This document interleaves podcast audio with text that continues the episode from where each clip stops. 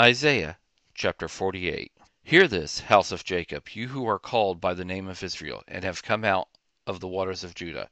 You swear by Yahweh's name, and make mention of the God of Israel, but not in truth nor in righteousness, for they call themselves citizens of the holy city, and rely on the God of Israel. Yahweh of armies is name. I have declared the former things from of old.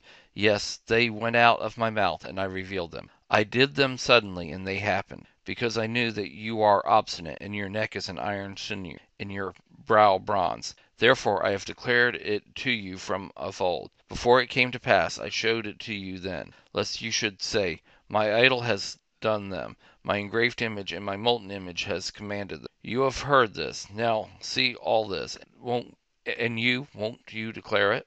I have shown you new things from this time, even hidden things which you have not known. They are created now, and not from of old. Before today you didn't hear them, lest you should say, Behold, I knew them. Yes, you didn't hear; yes, you didn't know; yes, from of old your ear was not open. For I knew that you dealt very treacherously, and were called a transgressor from the. For my name's sake I will defer my anger, and for my praise I hold it back so that I don't cut you off. Behold, I have refined you, but not as silver. I have chosen you in the furnace of affliction. For my own sake, for my own sake I will do. For how would my name be profaned? I will not give my glory to another. Listen to me, O Jacob, and Israel my called.